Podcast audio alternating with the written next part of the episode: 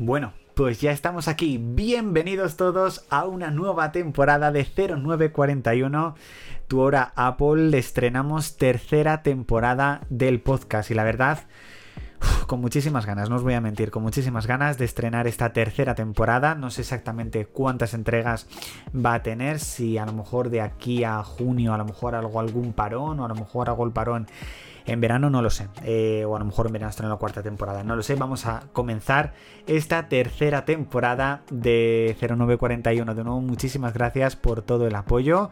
Además, primer programa del 2023 que no había caído, no lo había dejado apuntado aquí en el guion. Estamos rozando las 9.000 reproducciones, que espero que por supuesto con el estreno de este episodio se superen esas 9.000 reproducciones, por supuesto. Comenzamos nueva temporada y nueva temporada con un nuevo formato y es que a partir de ahora en cada entrega vais a poder tener de todo, literalmente. No solamente noticias, sino también opinión personal y también abriré un debate.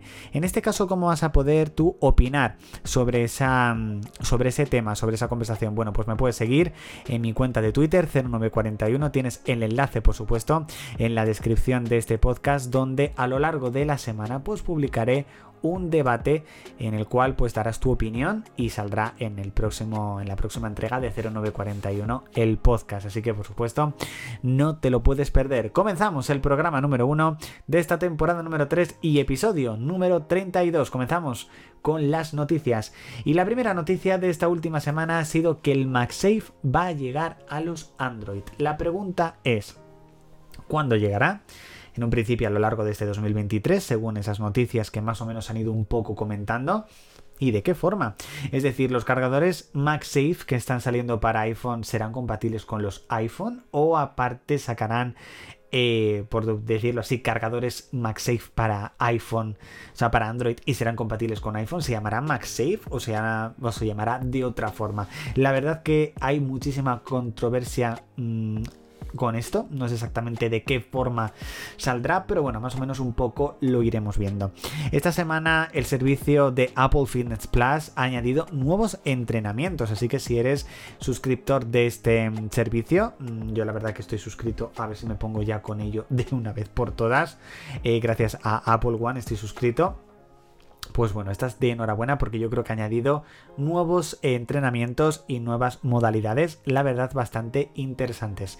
En el año 2016, sin duda, Apple revolucionó el mercado con un dispositivo que no pensaba ni de lejos que iba a vender tanto y era el iPhone SE. Lanzar toda la potencia prácticamente de un iPhone 6S en un tamaño muchísimo más reducido, un tamaño que muchísima gente echaba de menos en los últimos años. La verdad que fue un éxito completamente inesperado. Y Apple le hizo muy bien. Lo hizo muy bien y esperó un total de 4 años para lanzar el iPhone SE de segunda generación, que también se convirtió en todo un éxito. ¿Por qué? Porque había muchísima gente que echaba de menos ese diseño del iPhone 8, del iPhone 7. Lo echaba de menos y no se vendía prácticamente en el mercado y que se relanzase de nuevo con un procesador muchísimo más potente, con unas actualizaciones que iban a estar durante mucho tiempo, pues fue sin duda todo un éxito. ¿Qué pasó? Apple decidió esperar solamente dos años para lanzar el de tercera generación, que era prácticamente un hermano gemelo del de segunda, únicamente mejorando el procesador y con el chip 5G. La verdad que Apple creo que no tenía que haber lanzado este dispositivo, se tendría que haber esperado a revolucionarlo de nuevo y es por eso que el proyecto de un iPhone SE de cuarta generación para el 2024, según los últimos rumores, se ha cancelado. Veremos si finalmente este es el fin de la gama SE, al menos para los iPhone, porque todavía continúa en los Watch o volverá en algún momento de forma renovada. Lo que sí, por supuesto, tenemos muchas novedades sobre las gafas de realidad virtual que todo apunta a que sí o sí las veremos en este 2023. Según los últimos rumores, su presentación será la keynote del próximo mes de marzo y su lanzamiento será este otoño. No sabemos cómo serán, qué diseño tendrán, si serán unas gafas de realidad virtual estilo las VR de PlayStation o a lo mejor como las Google Glass que lanzó Google en su momento. Espero que como esta segunda, pero su precio rondaría supuestamente los 3.000 dólares, así que no serán ni de lejos unas gafas para todo el mundo. Según los últimos rumores, iOS 17 no traerá prácticamente novedades, sino que será una versión un poco continuista, un poco como lo que hemos visto. Yo solamente espero que traiga los widgets interactivos, que traiga muchas novedades con la Dynamic Island y con el Always On Display, entre otras cosas. Que por cierto, del Always On Display hablaremos a lo largo de este, de este programa.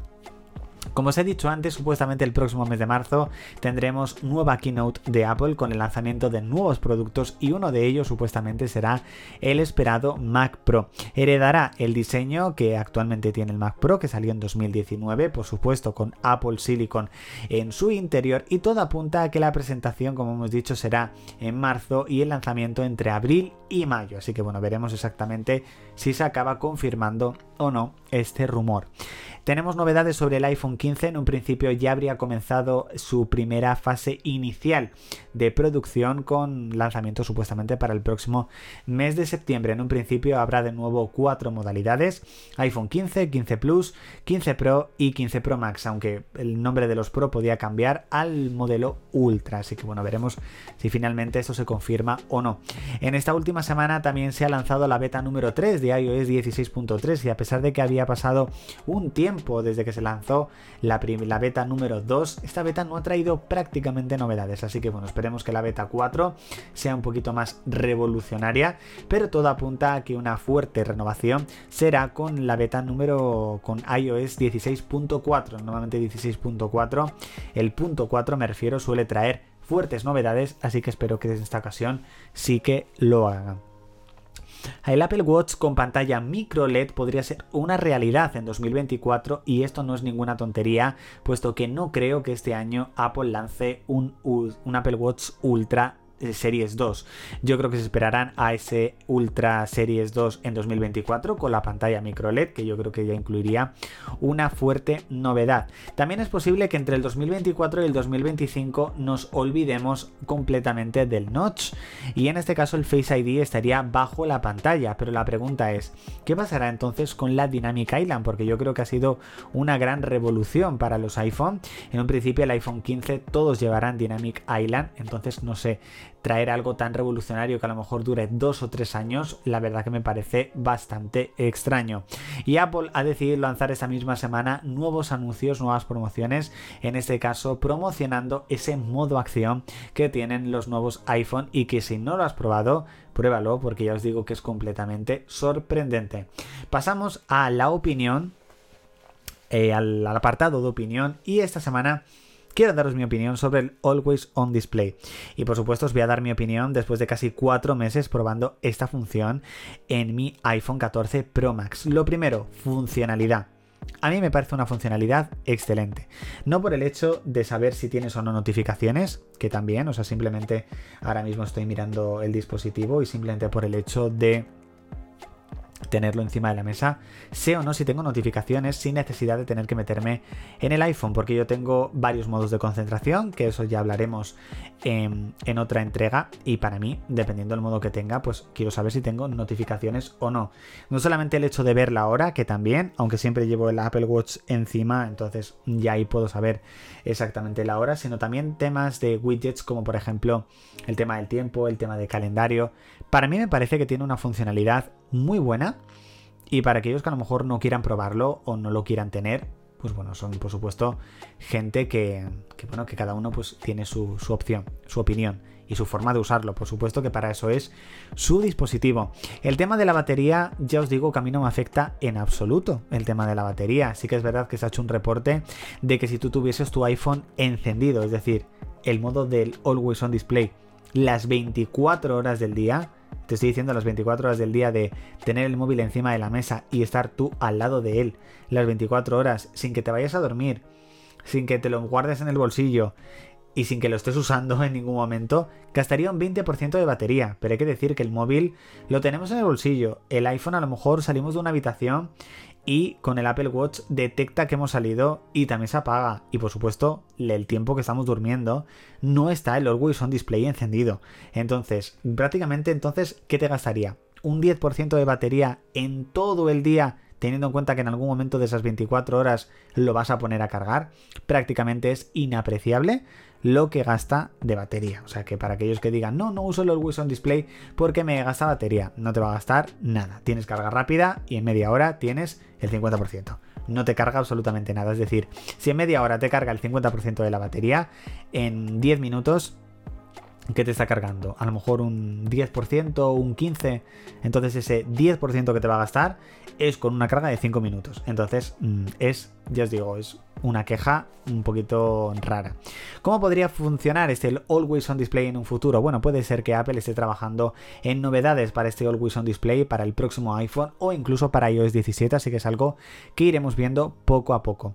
La pregunta de debate que os comenté en mi cuenta de Twitter esta semana es ¿qué producto tenéis más ganas de ver de Apple en este 2023?